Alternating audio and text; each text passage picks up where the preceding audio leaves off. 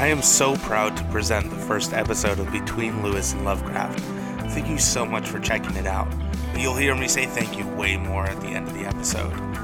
This show is all about learning more about the authors that have inspired us and diving into the stories that they not only created, but lived as well. So join us as we explore the worlds that are just out of reach. Today we're talking about C.S. Lewis and his earlier life leading up to the point where he joined the military and went off to war.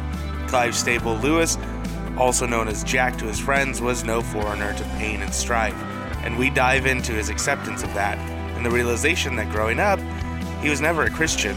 Also, we're going to talk about his spanking fetish. This is a multiple episode series where we cover his life, imagination, as well as some of the more subtle themes he laid into his works. If you want to know Lewis for more than just a Christian apologist, or to understand the personal history that helped to create a beloved fantasy, then this is a great place to start.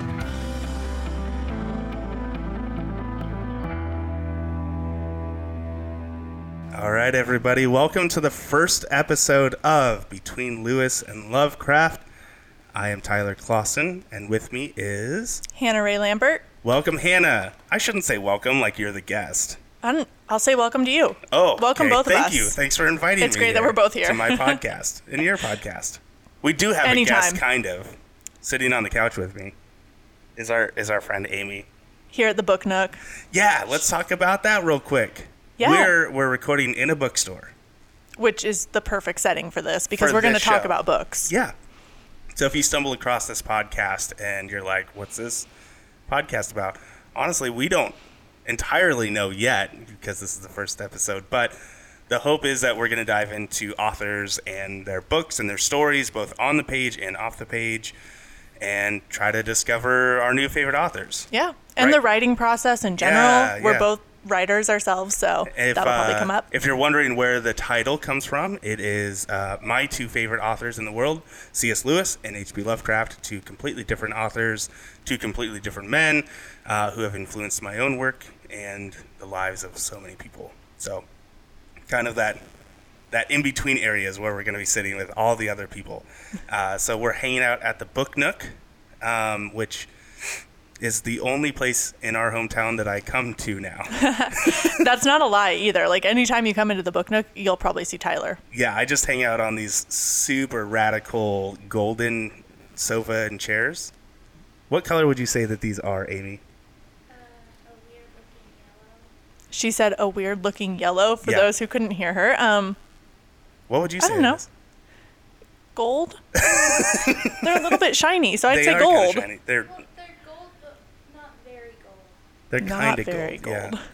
So we we're hanging out here, and oh, that's gonna get super annoying if it keeps doing that. Oh, it's gonna do it every time. So we are. This is the first episode. We're still trying to get figured out. Okay, we're back, and I fixed the problem He thinks because I'm a technical genius.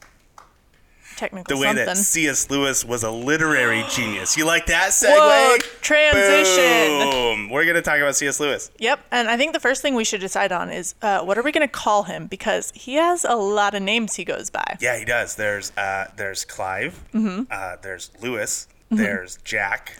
And for people who, like me, might be confused about why a guy named Clive would go by Jack, uh, Yeah. do you know the backstory, Tyler? I do, but uh, only I don't. I think I only know it because of your outline, maybe because I don't think they had it in my book that I was reading. That seems like something that they should really establish up front because I was very confused about why I picked up this biography on C.S. Lewis and it was called Jack. Jack. I was like, who is Jack?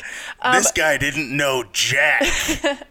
But no, so he started going by uh, Jaxie when he was 4 and his beloved pet dog got hit by a car. Right. So it's kind of sad. Uh, he refused to go by anything other than Jaxie, and then as he got older, he finally let people start calling him Jack, which I think is a lot better. It's more respectable than Right. Jaxie. Jaxie. Yeah. Can you imagine, like, at his graduation, and the valedictorian is Jaxie. Lewis.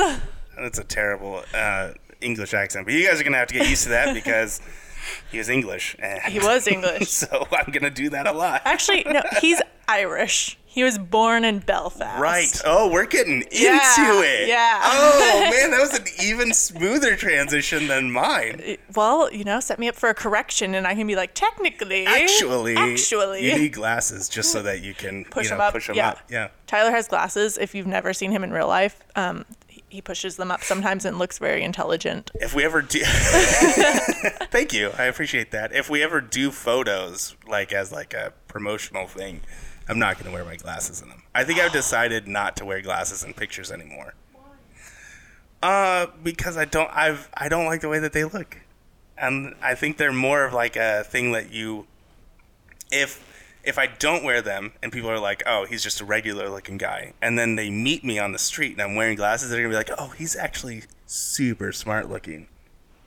Right? Like it's that kind of set a new expectation. So you want people to not think you're smart? Exactly. I So want everyone low to, standard or I low want everyone who listens to this podcast to know Hannah's the smart one oh, and Tyler's the clown. And that's a lot of pressure. well, you for did me write mostly. the entire outline for the episode. That's because Tyler's lazy. Just kidding. he did all of this Oh, work. First episode. and she's figured it out. No, it's okay. Tyler's gonna do most of the talking. I like the the background work. Sure. So, yeah. yeah. yeah, yeah. Yeah. She thinks I'm gonna do most of the talking, but He's just gonna like sit there awkwardly and make me fill the silence. yeah, definitely. It's a good reporter trick. Uh, so let's get let's get into it because we've already been talking for like five minutes, Oh, and uh, we've only slightly gotten into C.S. Lewis and who he was. We're going with uh, C.S. Lewis first uh, because his name comes first in the title of our show, um, and so uh, and he really like growing up, he was 100% my favorite author. Um, reading the Narnia books, and then once I got older and I got into more serious tones of stuff, I started reading the Screwtape Letters, Mere Christianity, The Great Divorce. These are books that he wrote that um, are allegories. If uh, Mere Christianity is more of a, a collection of essays, but the Screwtape Letters, The Great Divorce, those are allegories for a Christian lifestyle, which is what I've lived my entire life, and um, it's easier to uh, read those as a, a believer and put them into practice than Narnia. Yeah. you know, like like oh yeah, just go through a wardrobe and and you'll find Jesus. It's totally fine. I mean, that seems a lot easier. I wish it were that easy. yeah, I know, right? I have gone into every wardrobe I've ever seen, and I haven't found Jesus in the back of any of them, or Yeah. a lion. Or a lion, yeah. Yeah. I'd be down with either. But uh, yeah, so uh, a lot of his writings have influenced my own life, my own writing style, and, and all that. So um, I wanted to start with him because I've known of him longest. And I think it's super interesting. I didn't know prior to researching him, him for this. Um, I think it's interesting that he is such a staple in Christian literature. Right. When for a good portion of his life, he considered himself an atheist. Oh yeah. yeah, Yeah. I mean, what towards his late twenties is where he started to slightly Yeah. allow God into the conversation. So But still not in like a super positive way. right, right. Uh, and we're definitely going to get into Yeah. that. Um, if not in this specific episode, you know, this isn't going to be a, a Lewis podcast, but we're probably going to talk about his works and his life a little bit more as things go on. I, I definitely want to set the tone, the expectation that we're we're just investigating these authors and doing one one hour episode on an author at a time you're not going to get everything. So, you know, as we as we discover more of, of stuff, we're always going to be interested in talking about that. And listeners, I'm already going to throw it out to you. If you guys have information or, or questions that we can look into, don't be afraid to uh, to talk to us. Um, we'll have our contact info at the end of the show. I'm not going to push it too much right now because I'm, I'm really you, excited. you can't remember our email address, can you? 100% yes. Just had to put him on the spot there. Yeah. But anyway, so shall we Let's get, Shall we into, it. Let's jump into it. So, starting with the basics, and I'll reference the outline here. Um, as I mentioned, I like how she's not even looking at the I'm, outline. I'm not. She's, she's memorized I, this. I'm stuff. pretending right here, but no, I'm going to look at it. So, C.S. Lewis uh, stands for Clive Staples Lewis, by the way, which. Is it Staples? Staple? Staples? I think it is. Oh, she's got to look at her book. I do, because I didn't actually write out what his name was. Uh, which I find hilarious. Staples, plural. Staples. Quick, quick little. Already, I'm getting sidetracked, but it's really funny because in. I didn't. I didn't know what C.S. Lewis or C.S. stood for as growing up, But when, when I was in middle school, I broke my elbow twice, and uh, I had to have surgery on it a few times, and they put staples into my arms. So my nickname through all of high school was Staples. Wow. Wow. You are really connected to I know. to CS.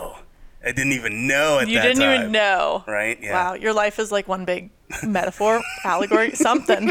Your life is something, Tyler. So Clive Staples Lewis, Born in Belfast, Ireland in 1898, so at the turn of the century. 1898. Yeah. Yeah. Holy Uh. His father was Welsh, um, and his mom was of Scottish descent. Um, and her father was actually the priest of the church that his dad Albert attended. Mm-hmm. Um, so the interesting thing about his mom specifically is that she was kind of not that into his dad. I don't know if you got that in the biography you were reading. Uh, I got a little bit of that. Yeah. She was kind of cold hearted, and I love that about her. Um, but I don't know that it made her a great mom. But she dated Albert's brother first, then led Albert on for many, many years before Yeah. finally agreeing to marry him, but like not enthusiastically at all. Right. And see, all of that I got the condensed version. I didn't know that she dated his brother. Yeah. Like that's super weird. Um, and then uh, in in the in the book that I was reading, which is the Narnian, he talks about how the uh, the mom was like very logical in everything she she did, and she wrote a letter to him where she said, you know, I know that I like you. But do I love you? Like she's actually asking him Yeah. after he proposes. I was cringing when I when I read some of that. I was just like, "Girl, you are being harsh." Yeah, for real. But yeah, at some point she was just like, "Oh, I kind of like him as a friend, and I don't want to lose him, so I guess I'll marry him." And also, Yeah. I'm getting old, so and, and her name was uh, Flora. Flora. Flora. Okay. Yeah. yeah, she was very smart. Like from what I was reading, she was really good at school, but her parents were not good parents. at all. Right. Yeah. Right. And yeah, she was a mathematician and Mm-hmm. a, like a logical. I don't know what the term is for someone who studies logic. Oh, Logistician. logistician. That sounds that very up. wrong, but it could be I'm right. a logistician. If you ever claim to be a logistician, I think that automatically negates you from Yep. using logic. But yeah, um, so their family seemed to be in a good place financially, like middle class. But I guess middle class back then, you had servants and stuff. So Mm, yeah. what a time to be alive. I'm, I've definitely never been middle class. yeah, I right. guess. We are in poverty. Middle class sucks. and then um, Clive, Jack, whatever you want to call him, he grew up with an older brother named Warren, who was like his best friend. Basically, Yeah. they were. I mean, they lived together practically their whole lives. Yeah, I mean there was Besties. there was time from when Warney went off to college, Mm-hmm. and then eventually Jack went off to college, and for basically those years specifically, they didn't live together. Yeah. But like the rest of their lives, both before and after college, they eventually just spent their whole life together. Yeah. So I assume they were very close. You would think Based so. on that. I mean, they seem to get along quite well. I like my brothers, but I could not live with them. I don't know if I could either. Right? Um, and one of the important uh, mo- moments of Jack's childhood or defining qualities. It, it's a big moment. Like Oh. the moment. Which moment are you thinking? I don't know. I'm going with the death, but I maybe you're not. Now I'm second oh, guessing myself. Oh, Actually, I was going to start earlier than that. When he was very young, his parents got convinced that he had a weak chest, Oh, partially because around the time he was growing up, like I guess a lot of children had been getting very, very sick. Sure. So all parents were very paranoid. So yeah, I didn't read about this at all. Really? I didn't hear about this at all. See, I think this is so interesting because as a result of it, they kept him inside whenever it was rainy. And I pictured that being part of the inspiration for later on when he would write, you know, The Lion, the Witch, Hmm. and the Wardrobe, how they're all inside on a rainy day playing in those long hallways Oh, Yeah. and hiding. And I could just see him as a child doing that because his parents won't let him go outside. Yeah, and um, there's a couple of kids in the Narnia books that are sickly children Mm-hmm. too. So I could see that. Yeah, that's super interesting. And Yeah. again, that, my my book didn't mention that at all. Really. I think maybe he mentioned that he was a sickly kid, Y- See, and that's weird. George Sayer, the author of my biography that I read, um, said basically there was no evidence that Clive was a sick child. They just were worried about it. Yeah, they were just worried about. It. They were Mm. very paranoid. Uh, so yeah, he was kept inside all the time. Uh, Flora did take the boys away to the um, seaside for about three months every year, and I guess Mm, yeah. that was you know, one of the most joyous times of his life. He loved the seaside. He definitely throughout his life, and, and reading my book, it talks about it time and time again. Anytime he's by the ocean, C.S. Lewis was happy. yeah. And I think again you see that in his writing. There are um, a lot of places where like Aslan is on the beach side or at the coast or something, and that represents heaven. Or the new land is is you know that that perfect place. So I, I definitely can see how that translated through his writing. At least later on, maybe he reflected on it. Yeah. Something he held close to his heart. Um and I mean, we're coming up on the big The moment. big one. The big one. The big bomb. The elephant in the room. So Clive was educated by tutors at home mostly, but then when he was about 9 years old, his mom died. Yeah. Sad. Which is a big deal. it is. When you're 9, you're so young and Yeah. he was so much closer to her than his dad and which I think is normal for that that time, Yeah. right? Like the mom takes care of the kids and the home, and the sons, you know, they grow up with this mom figure. The the man of the house is out doing work or in a room doing work, and you don't bother him or, or something like that. And yeah. I think I think Albert, um, C.S. Lewis's dad, was. I mean, he seemed like a very good person. He wasn't like an abuser of any kind.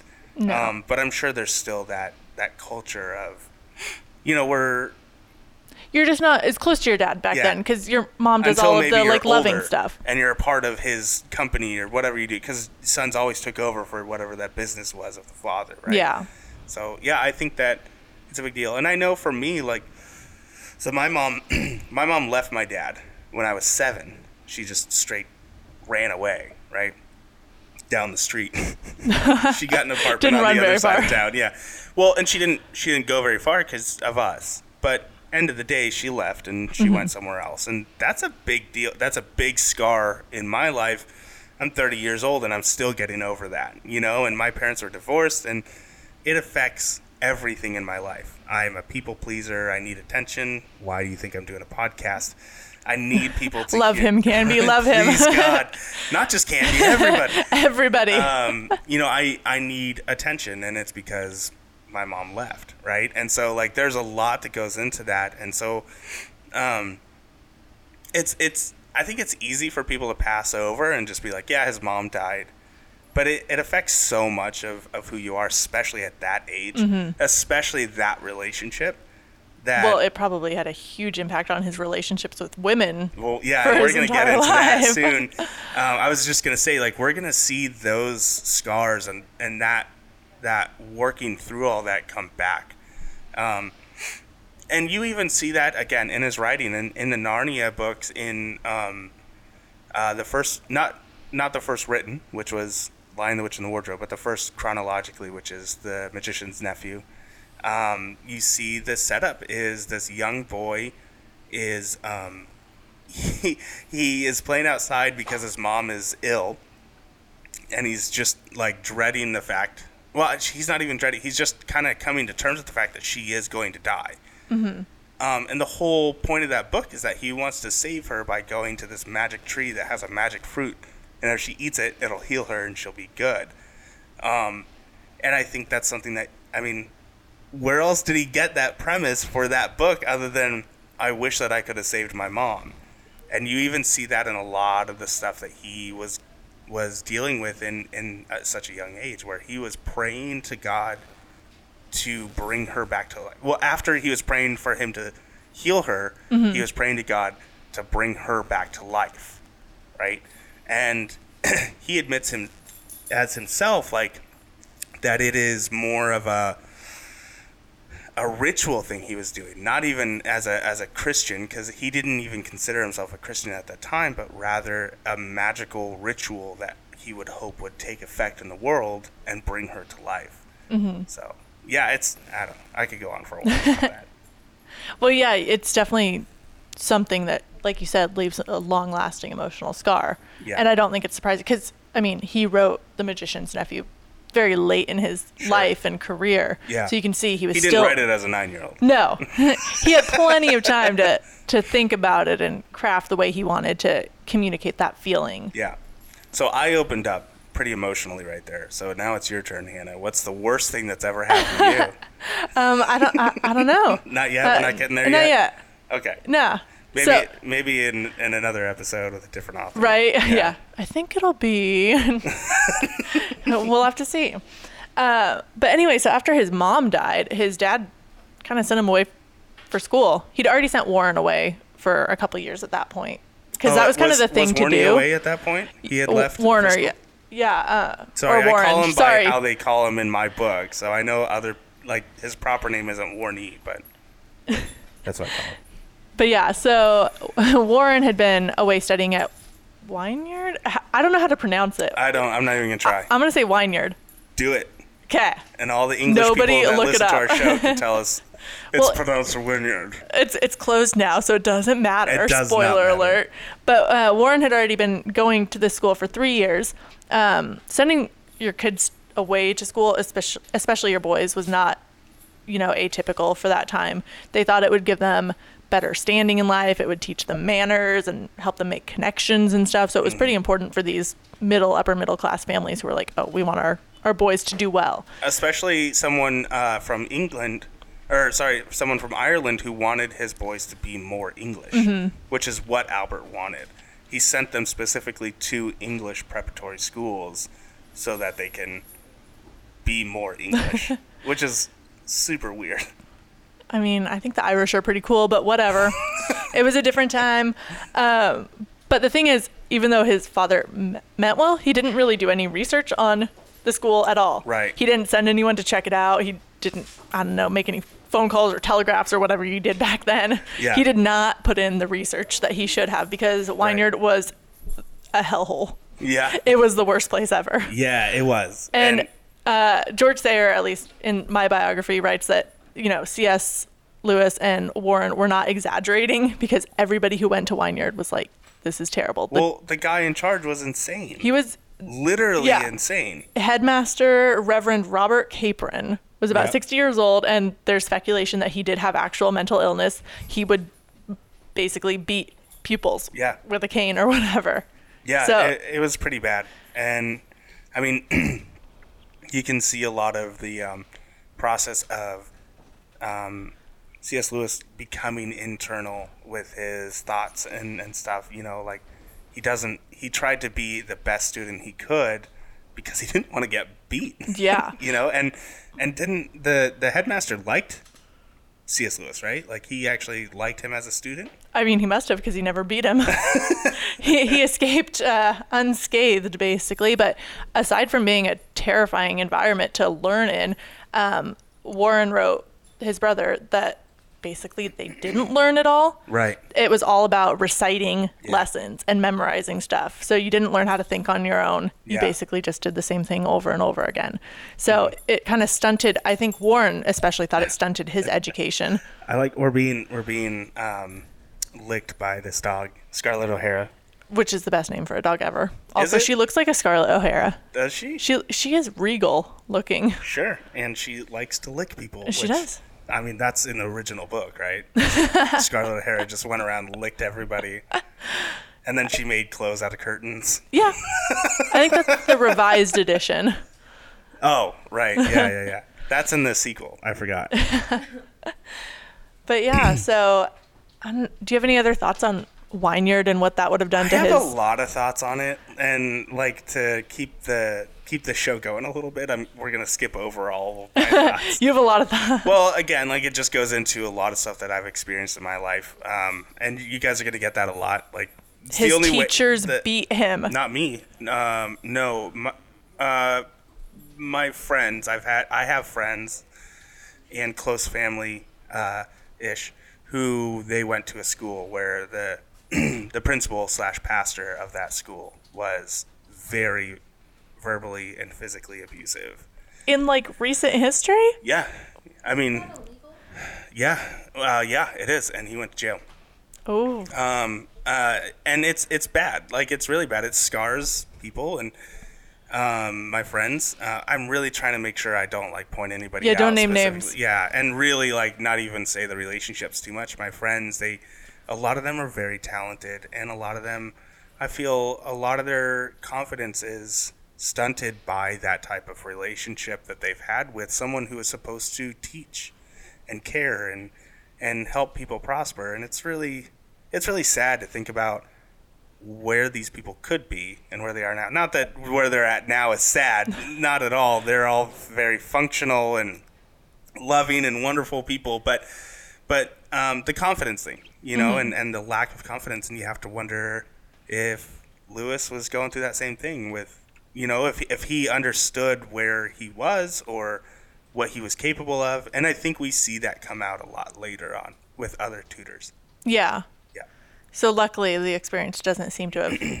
You Yeah. I think he was young enough to get over it. Yeah. And he wasn't there for very long, so also maybe it had to do with the fact that he wasn't that invested in school. I mean, Yeah. you see it even early on. He was not very interested in his classes. He was kind of a troublemaker. So was Warren. Yeah, yeah, yeah. Yeah, and then when he went off to the other school, they were really all about like physical activities and sports, and it almost was the opposite where he suddenly became very much about the intellectual side of school because he hated sports.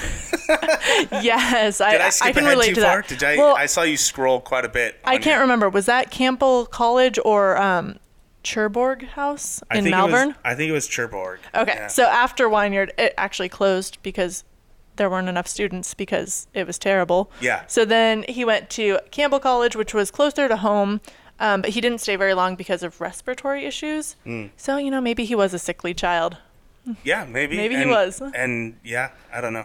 But uh, so then he ended up going to Malvern um, and Cherbourg House, and he stayed there until around 1913, so he would have been 15 years old. Mm-hmm. Um, and this was, interestingly enough, the around the time he officially abandoned his Christian faith. Yeah.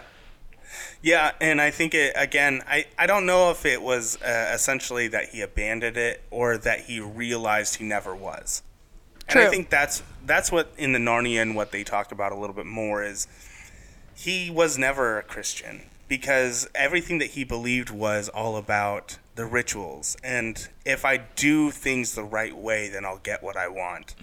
And he realized he he was never going to do them the right way. And he was caused a lot of grief and stress through this because he he wanted to make his life better and it wasn't getting any better. Um, and I and I identify with that too. You know, I d- identify with coming to the realization that your faith is not the same as your father's faith.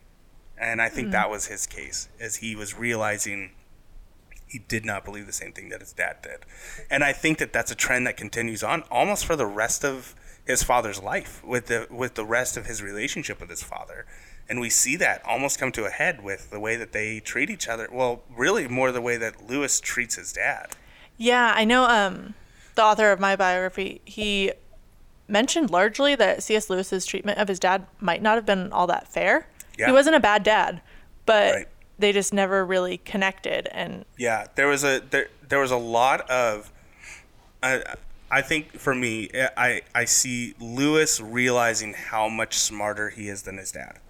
And it, it's and being kind of smug about kind it. Kind of being a dick about it. Like he's like, Dad, you still believe that, you know? And there's actually a passage, and um, let me try and find it because it's actually super hilarious. Um, so hold on just a second. Talk about talk about something else from your outline. Tyler's going to do some really awesome stretching now to grab his book. Um, but yeah, uh, it, it really wasn't that impressive. Go ahead. Go ahead. And, Well, I'm not going to keep talking because then you're going to What? No. interrupt with. just keep talking. Okay. So also while he was at Cherbourg House in Malvern, um, the other important thing that happened was uh, C.S. met Arthur Greeves, who would become his best friend aside from his brother Warren, and that would be a pretty much lifelong relationship. Um, but he didn't stay there for the rest of his educational career. He ended up studying privately with his dad's former tutor, who was named William Kirkpatrick. The Great Knock. Is, is that what he goes by in yours? That's, that's what they called him. That's what they called him. The Great Knock. The Great Yeah. Knock. Yeah, you didn't you didn't get to see all No, that, why? Mr. Kirkpatrick. Why is that his nickname? Uh, so actually, I'm right on that page. So That's actually good. Uh, so in the in the Narnian, uh, I've got uh, so one of the funniest and most delightful passages in all of Lewis's writing, the story of his encounter with Mr. William T. Kirkpatrick, or Kurt, Kirk, sorry, or the Knock, or the gr- the Old Knock, or Dear Old Knock, or the Great Knock. So they just had called him Kirk in mine. Yeah, they had a, a whole list, and I feel like that's a common theme with the Lewises. They take names and they really just rung them through the ringer. Like they just mess with people's names all the time. yeah. I'm still looking, so He's still looking for his passage. Yep, it's hilarious because it's so dumb.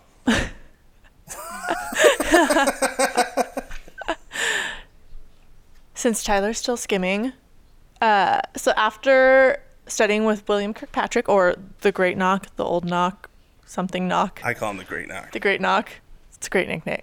Yeah, Uh, he got into Oxford for the summer term, but he didn't pass the math exam that you would normally have to because he wasn't interested in math, and uh, the Great Knock did not make him do, do it. Yeah, he was, He was all just- about Latin and, and literature and the classics and things Yeah. like that.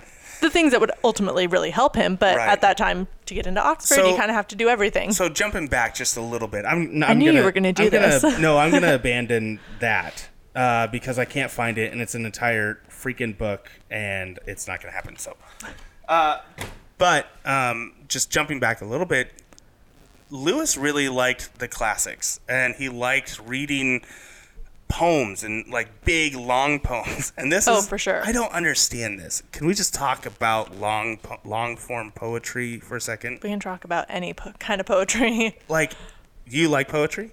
no, Oh, you don't like poetry. no, not really. Amy, do you like poetry? Amy loves poetry. Amy's better than me, guys. Have you read like a long form poem before? Uh, like one of the classics? Uh, like Homer's Iliad? Beowulf or something? Beowulf is a good one. Highly influential in C.S. Lewis's life and Tolkien's. The Odyssey, yeah. So these are these are poems. People write poems and tell entire epic stories with them.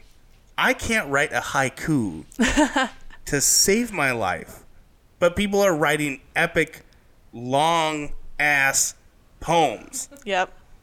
How does that happen? How do people Well, do that? And he was really a snob about it too. He did not approve of free form poetry or anything. He liked the very rigid, formulaic Mm. Yeah, poems. A B A A A C C Yep. Formula Royal or whatever it's called. It's dumb. stanzas and all that stuff. And yeah, But what's funny is he was bad at it. But we're gonna get to that in a little bit. yeah, he wasn't great at it, Yeah. Um, but he did love it, and um, he he quoted it to his students later on very passionately. And as Sayer, who was one of his students at one point, said, his delight was infectious. So Mm. I he, think- he really loved it, but And I people aren't good at things they love all the people time. People can be like that. I think I'm like that about stuff. I really do. Uh, again, not comparing myself to C.S. Lewis, He's but comparing himself to C.S. Lewis. a little bit. But me and C.S. Lewis are best friends because no, because when I get excited about something, like even if people don't understand it, they use like they're usually kind of like, oh, I get it, you know. But if somebody else, like, we were talking about Skyrim the other just a few minutes ago, right before we started recording. I I've watched someone try to explain Skyrim to someone who didn't understand it. They're like, "What is Skyrim?" And someone jumps in in, in front of them and is like, "In the days of old, the darkness came upon the world, and elves entered the land." And it's like, okay, uh, no one's gonna get that. but if you're just like excited about something, like you you. I don't know. There's a certain infectiousness that people can. Yeah, I think people naturally like it when people are excited about stuff. Yeah. So, I don't know. Like when I talk about chocolate chip cookies, are you excited about chocolate chip cookies? I've been trying to get my wife to make me chocolate chip cookies for like a month. Rebecca, make him chocolate chip cookies. Thank you. This is a PSA Bum, bum, bum, bum. Make chocolate chip cookies. brought to you by Between Lewis and Lovecraft. Um, yeah, so we were talking about poetry uh, before. I, you were saying infectious because he's super. he was super it. into it. Yeah. Even though a lot of his poetry didn't do super well later on, Mm-hmm. he was very into it. Yeah, yeah, he was. And um, I had something else that I was going to talk about, but I don't remember what it is now. He liked to go on walks. Yeah. Did, were you going to talk about that at all? I mean, later on, because he and some of his writer buddies, they went on long walks. Like long walks. long, like 3 a.m. and they were still walking walks. Yeah. It's insane. They we'll didn't talk have about TV that back later, I guess. Yeah. Real quick, did you do you know how he ended up tutoring with Kirk? Kirk, not, Well, he was a friend of his dad, or well, his dad's previous tutor. but the the great old knock didn't want him some someone as young as him to come tutor with him because he he was already working with Warren, right? So do you know how he impressed him? No. So um, Albert's like, yo, this kid's real smart and he needs a tutor because right now he's just at, at home, right? He's just hanging out at home for a few months before he goes somewhere else. And uh, Albert's like, dude, take this kid too. He's super smart. And the Knock's like, all right, here's what I'll do for you. Here's some Latin. Just just have have him try to translate as much as he can. Let's just see where he's at with that. So C.S. Lewis sits down and translates all of the Latin that he's been given. Nice. They send it back, and Kirkpatrick is like, yo, this kid not only translated all of it, but he did it better than most scholars my age would do it. So, yeah, send that kid over. Because I got a lot to teach him. What, like that, that's, he was like 12, 13, what? He was like don't know. 15. Yeah, 15 years old. And he is translating Latin Yeah. better than scholars who, who, that's what they study is Latin. Yeah. I mean, that's how smart this guy He's is. He's so smart. So I guess the fact that he was a poor student should not reflect on Yeah, his so we were talking actual about how he's bad at at all. math, he's bad at math. He, I think there was some part in there where they're like he didn't really study some languages as well as he should have, Sure. like Italian and stuff. Yeah. But I mean, if you can do English and Latin, I guess you're okay. I mean, Yeah. Latin doesn't matter anymore. But it's your ability to construct sentences and and he knows he understands it to, for for enough to seem at least a little bit smart. And that's the thing I, I was talking to someone about this because i do that. I get excited and i talk about cs lewis and, and people people are like really? He was that smart? And it's like yeah man. And like i just thought he wrote like the narnia books and that was it. It's like no he wrote he wrote like narnia wasn't till the end of his career mm-hmm. Like there's a whole career spanning before that that he was writing existential things, morality stuff, you know, his his Christian um, life and, and everything that goes into the apologetics of his life. Like he he was, came in hot, really at the start of his career. Yeah, he did. And he's known for Narnia, but he, he is his legacy involves so much more. And honestly, the man was a genius, and I I- and I I don't think people recognize that enough. And I mean, he has his his weird moments, and he has he's dumb in some places, but he still was a genius. And I think that there's a need to understand that as we go into the college years, because Yeah. that's where a lot of that is is really filtered out, and you see a lot of that, and and the military stuff too. Yeah.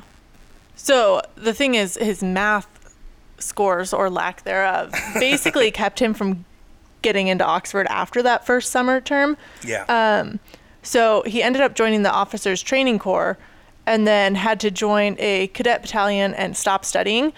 Um, but strangely enough, that was what allowed him to return to Oxford because at the time, if you had been in the service, you didn't have to pass those exams, I guess. Right. It was some little little perk. yeah. So it turned out to be good that he had to join the military. Yeah, well, and, and yeah, in my book it, it said if, if it hadn't been for his service, he would never have gotten into Oxford. And that that would have changed everything. Everything. Oxford was a huge part of his career, his influences, who he met. Yeah, Yeah. Yeah, it's- Everything it's would have been different. deal. Um, so do we want to talk about the military next? yeah. I mean, that's a that's a big part of his life. Yeah. and there's there's a few different reasons. Um, number one, like, I think everybody knows that Tolkien fought in, in World War One. That's where a lot of the Lord of the Rings stuff comes from, right? His older brother fought in the war um, and was there quite a while before him. But even those two didn't see as much action as Lewis did. Lewis went right into the trenches, yeah. like immediately, um, and almost immediately got trench fever. And then he immediately went to a hospital and just hung out for a few months by the by the coast. I mean, he got to be by the coast, right? Yeah. He likes that. Um, he has uh, his friend from from the military. Do you remember his roommate, uh, Edward Paddy Moore. Yes. Yeah. Um, and that ended up being a huge influence on his life. Yeah. So okay. So real quick, let's let's step back. Let's talk about his friends a little bit uh, before this period, right?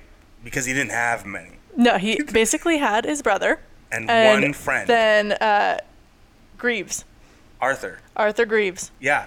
Arthur Greeves is to me one of the coolest side characters I've ever heard of. And and I'd love to I mean there's not much more that I know about him other than he was C.S. Lewis's best friend throughout his childhood and very good friend throughout his life. Um, Arthur ended up um, being a, a huge influence in uh, C.S. Lewis's Christian walk because throughout his childhood he was the the only Christian that he could talk to about things, right? Because he and C.S. Lewis really they disagreed on stuff, and they really didn't have a lot in common. Yeah. But what they did have in common was the books that they liked to read, um, the myths and stories that they would come up with. Um, an interesting fact is Arthur was gay and a Christian and C.S. Lew- C.S. Lewis's best friend, which I just I think it's just the coolest thing. Like It we were talking about this earlier. We were talking about Stranger Things, which is a great conversation to have. And you asked me about. Uh, well, we were. Talking You asked about, me about one of the characters, Right. and at one point, no spoilers here or anything, but Nah. one of the characters says, "You just don't like girls," right. but he doesn't say yet. So we were wondering if the implication was that that other character was gay, Right. which right. then led to Arthur Greeves, who I feel like my book kind of skimmed over that. They it didn't Yeah. really bring it up at all. It didn't really? No. Oh, that's too bad.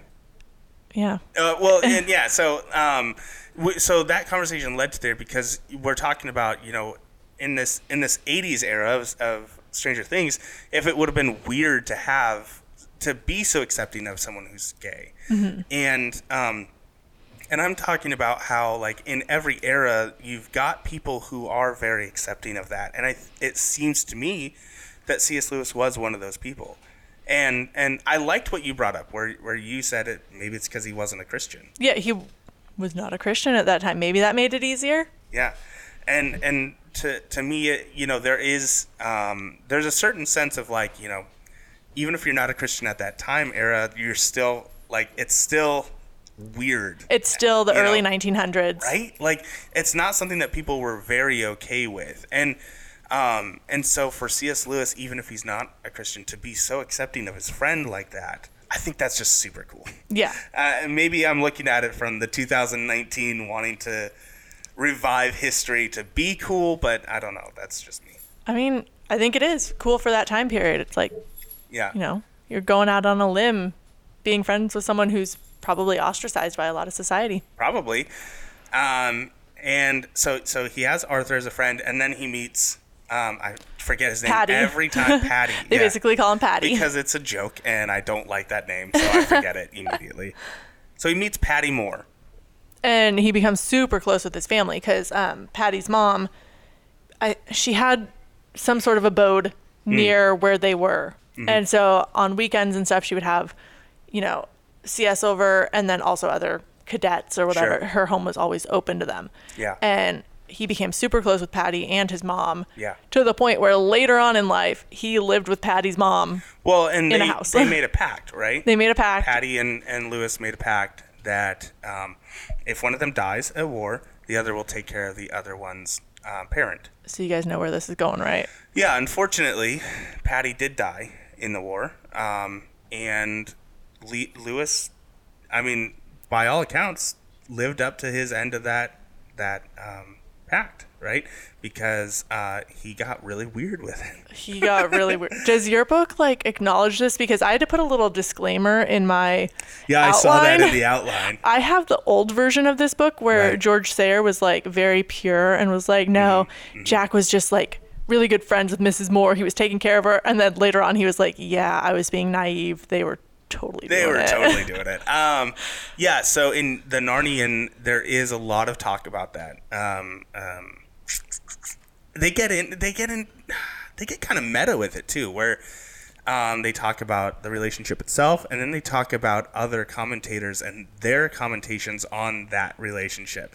One person who's a, a critic of C.S. Lewis's life, um, an author and all of that, was doing a um, a talk, uh, a not a sermon. It's not a sermon. a Lecture? lecture. Thank you so much. That's what I'm here for. um, he was doing a lecture about C.S. Lewis, and somebody straight up in the audience was like, hey, hey, did they do it?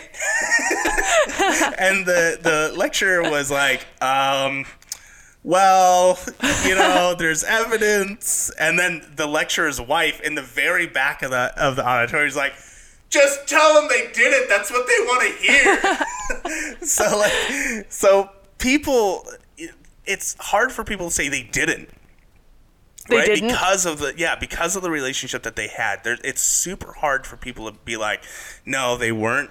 They weren't having sex. Yeah. They were just, you know, and so it's hard for them to say they didn't. But there's no evidence, no, No. evidence at all that they did. All of um, his letters to her were burned in 45 when she thought she was going to die. And he did not keep any of her letters to him. That seems pretty incriminating.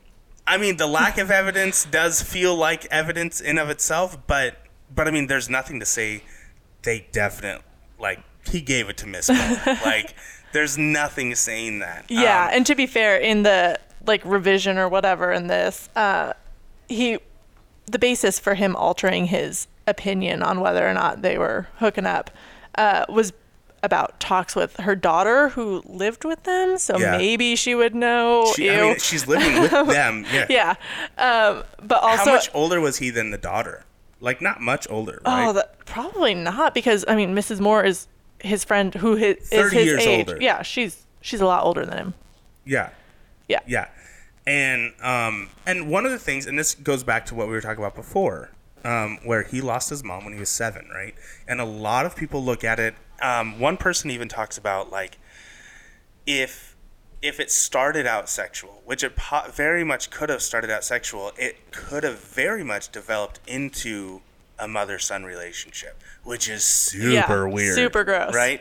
Uh, it's it's very much this kind of Oedipus relationship, but but it could be there where like you know a lot of uh, a lot of younger gentlemen uh, are attracted to older women uh, because there's this weird fantasy of like you know they know more or something. And so he very much could have got caught up in that. And um and then as they as he formed a relationship with her outside of that it it grew more and more and became less lustful and more about um, having someone above him in, in age a, a feminine figure who is willing to keep him accountable and someone that he could tell his hopes and, and stuff to. And and I read that one passage to you out of the Narnian where it says you know in 1922 he started to keep a diary and it is the most boring dull document ever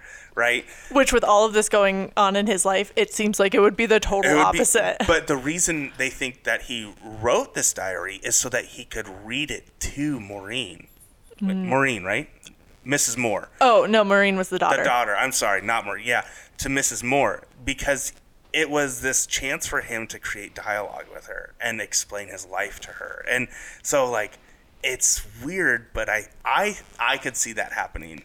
Especially as Mrs. Moore gets to the 80s point in Did her she make it to eighty? I think it was 87. she was 87 when she died. Gross. Uh, yeah. Did uh, real quick? Did your book mention at all about Jack's fetish? No. No. Oh man, it's so weird. Jack had a fetish, Which was and I was talking to the Watermans here at the Book Nook about it. Megan just said "uh oh" in the background. So uh, C.S. Lewis liked to spank. He was a spanker. Amy takes the headphones off. Um, I'm so glad I got like the sanitized version of his life. so there's there's three three um, bits of evidence, and I'm gonna paraphrase, but this is all from the Narnian. The first bit is from letters sent to Arthur, um, his childhood best friend, and he seemed to really open up about all of his weird he was- stuff to Arthur. because Arthur. Arthur opened up to him. Yeah. Right. And he would talk about how much he wanted to spank girls. Like he would talk about that. Um, and then um, there were there were there's something else where at college when he was at Oxford he would he would actively be like Pursuing that. Yeah, yeah, where he'd be like, "Yeah, that girl, I could, oh, I could spank Swipe that." I'm obviously making up, you know, he's probably high, higher English than that, but you know, The oh look at is that still there." bum over there. I'd like to give that a little putt. You know, I don't know, but there is one incident for sure, incident for sure, where he went to a party and got way too drunk, and then he paid a shilling for every spank he could do to people. He would pay people to spank them. A shilling for every spank. How much is a shilling worth these days? I don't know, but he went through his allowance real fast. Oh. like, All those Christians listening, this is your hero. yeah, seriously, right? Like, ah, it's so crazy. But everybody's weird. Everybody has a weird thing. well, and actually, now that you mentioned that, I guess he did mention it a little bit in my book. He said that he definitely went through like a sadistic time in Yeah. his mind where he was thinking about stuff like that. Yeah, and and I think that was it, and I think that's probably where it played out. I don't know if that party was the end of it, and maybe like the next morning, his friends were like, Dude, that was weird. "Dude, what was that about?" Don't do that again. Yeah. uh, You're man. embarrassing us. So yeah, that C.S. Lewis did have a fetish. Well, I think it's interesting. Like, I got the vibe that he really didn't like women that much, Hmm. especially women his own age. Because he, I mean, George Sayer wrote that he was really attracted to like feminine beauty, but he was kind of judgmental about girls and would like, you know, deride their intellect and stuff and Yeah, yeah. say that they weren't mature enough and stuff like that. So I feel like and I don't think he necessarily had any relationships really until possibly Mrs. Moore, Right. which was when he was an adult. Yeah. And she was obviously much older. A much more adult. Yeah, she was much adultier. so I, I just think he had some girl problems, possibly because his mom died when he was so young. Yeah. He was well, and, and his I mean, where was he around women? Other no than one. his mom. Yeah, and they mentioned that it's like he didn't have any female relatives his own age that he was hanging out with. The He- servants would leave him alone. yeah. so that he could just go and read. So even if he had female servants in the house, they were he was taught at a young age that women were supposed to leave him alone. Mm-hmm. His mom died. Women leave him alone, and then he goes and just he hangs out with guys all the time. and his brother Warren was the same way. Mm-hmm. He never married. Yeah, yeah, I mean, I think they both kind of grew up in this way where they were very detached from women. right. It's super weird, man. Yeah. Like I, I don't know. I don't know, man. That's my thing. he doesn't know. man. So getting back into the military. yeah, getting away from his weird relationships. I like which, how I like how we were like, let's talk about his military. No, let's talk about well, spanking. it's because he met her around the same time he joined the military, Yeah. and you got to just explain that whole drama. right? first. Yeah, you kind of do uh, because he like every time he had leave, Yeah. he would spend it with Mrs. Moore. And that really strained his already strained relationship with his dad. Yeah, that Poor, poor Albert. so yeah. unappreciated. So this is this is actually a, a good way to kind of segue into this. You know, he had he had a hard time with his dad, and when he left for war, his dad didn't come say goodbye. Did you know that? Yes, but that was because his telegraph was super confusing, right? See, in my book, he makes it not confusing. Really? Yeah. That's Mine- so interesting that your The version you that I read, it was like he sent him this indecipherable thing that was like France on Tuesday or something. Yeah, and his dad was like, because I'm gonna look "What am I supposed to do with this?" And so um, C.S. Lewis resented Albert for not showing up, but George Sayer in his book defends Albert and is like, "Yeah, nobody in their right mind could have made sense of that telegraph. Like, it's not his fault he didn't show up." Yeah, I guess uh, it's funny. It's super funny Mm-hmm. because in uh, Alan Jacobs, the author of The Narnian. The Narnian, does the complete opposite. He History Um, is fake, guys. So, uh, traveling quickly to Mrs. Moore's house in nearby Bristol, Paddy had already gone to the front. He sent an ur- uh, he being Lewis sent an urgent message to his father, and this is what it says: "Have arrived Bristol on 48 hours leave. Report Southampton Saturday. Can you come Bristol? If so, at station. Reply Mrs. Moore's address: 56 Ravenswood Road, Redlands, Bristol." Jack. That's what he wrote. And uh, and and yeah, this is this is. I mean, it's a telegram. It's not like an an author's novel.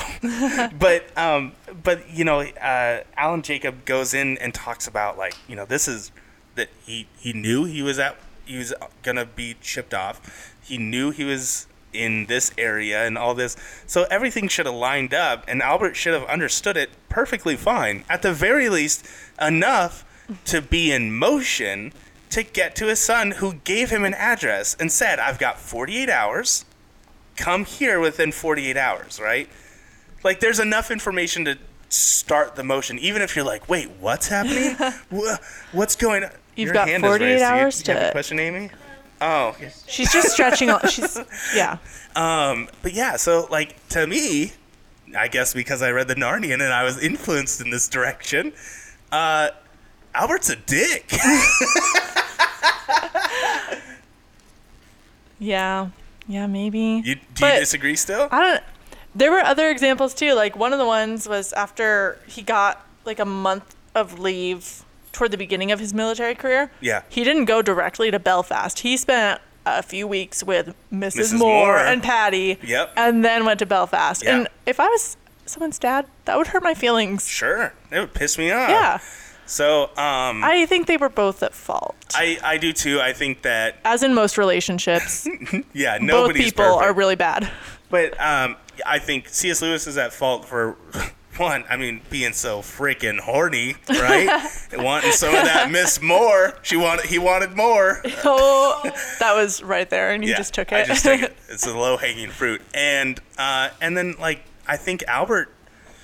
I mean, at this point, Albert's dealing with a lot of alcoholism, mm-hmm. or that's what they think. Um, he's drinking a lot, and he's dealing with the fact that he's alone in this house. He doesn't have his children. They're both going off to war, um, and so um, there was a lot of pain for him yeah. there. And that probably didn't make him act any better. No, Hurt people hurt people. So yeah, and um, so I think that there was a great divide between them, and uh, and that's how C.S. Lewis went off to to war. yeah. He went to the trenches, like I said before. He he did a lot uh, at at the front. Yeah. And um, do you have anything specific before I get into what I'm going to get into? Uh, well, I was just going to mention that pretty early on he got trench fever Yeah. and ended up in the hospital. And at that point, his relationship, it seemed like, was a little bit strained with his brother, too. Yeah. Uh, but when Warren realized, like, that he was actually sick, I made a note of it. He rode a bicycle 50 miles to see his brother in the hospital. Yeah. And then rode 50 miles back. Yeah. Which I don't think my sister would do that for me. So it's not actually when he was sick, and that's what I'm gonna. That's what I'm trying to get to. Oh, yeah, that was with uh, his second Yeah, I'm gonna, I'm gonna hospitalization. get into that. Yeah, a you talk about why he ended up in the Yeah. hospital that time. So Lewis saw action, um, and we're talking about World War One, where like there were days, weeks where you didn't do any fighting. You would just sit in the trench. Which and- was miserable. yeah, and you would get fever or And you trench know, foot. bored and shoot each other's feet and all kinds of things. Um, and uh, and then there were times where I mean the battles would be the most horrific battles that you can think of. I think, I mean I, I, I still think from what I know, and I don't know a whole lot, but He was there. uh, from I'm a hundred years old, guys. uh, but the World War One warfare was was pretty darn crazy. What was that noise? Oh, it's It was the computer again. uh, they pretty, can't hear it. Pretty darn crazy, and I- and I know World War II was crazy as well, but with the trench warfare, especially on the Western Front, was I mean it was never been done again, and and that's the first of its because kind. it was so miserable. It was miserable. You have machine guns who would just cut people in half if they just popped their head out to look over, you know. And and so he was in the middle of this, and he went into battle, and his entire uh, group, uh, squad, uh, platoon, I don't know what it'd be called. We're his, not in the military, guys. his entire team. Battalion.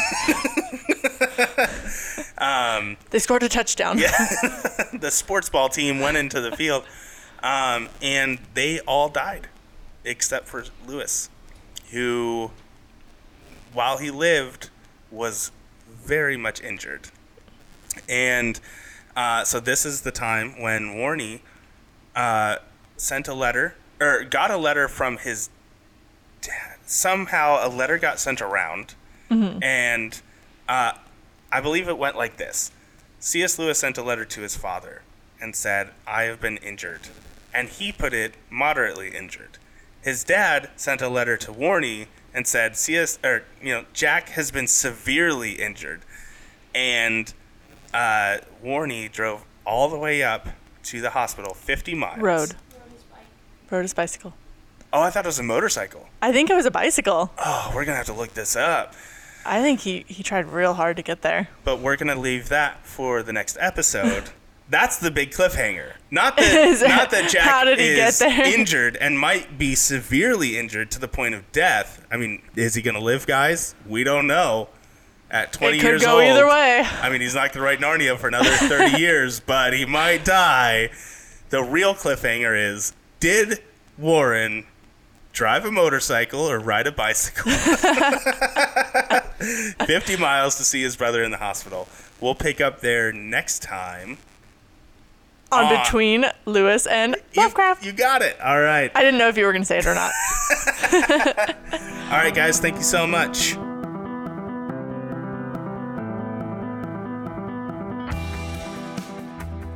Before we get out of here, just wanted to let you know in the next episode, we're going to be talking about a few different things. Like, I mean, number one, the big mystery.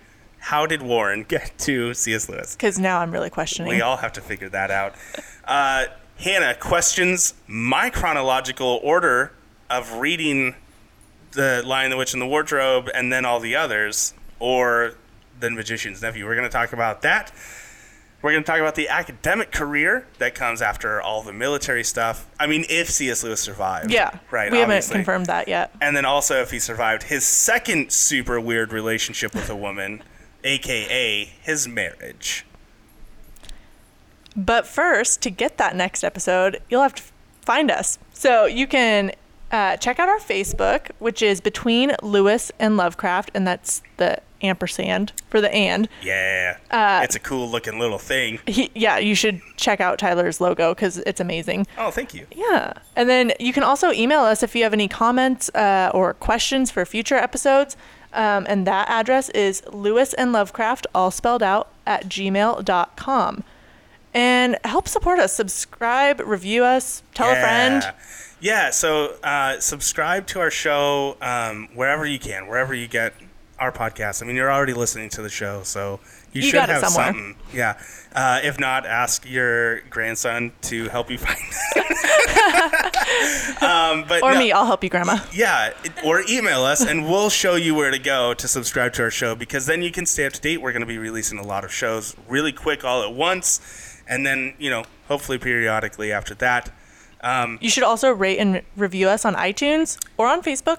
yeah, if like if you're not into iTunes, if you want to leave a review, Facebook is the place to do it. But if you're really trying to help our show, um, guys, I cannot stress enough how important it is that you review our show and rate our show on iTunes. It is the way to get uh, your show out there is through iTunes.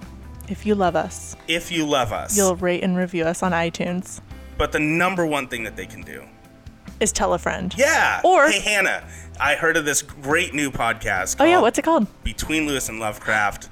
They talk about books and authors and people spanking each other. I love books and authors and no comment on the other one, so I'm waiting for to definitely going to subscribe. I was waiting for you to say and people spanking each other. I can't. My parents might listen to this. Yeah, and you can't say that in I of them. I can't say that. Mom, Dad, I read about people spanking each other. But it's C.S. Lewis, Yeah, the great Christian yeah. icon. So it's so, okay. guys, remember, uh, subscribe wherever you can. Leave a review, rate us, and um, tell a friend. Spank him. Tell a friend. Pay him a shilling first. yes, of course. Thank you guys so much for listening to our show.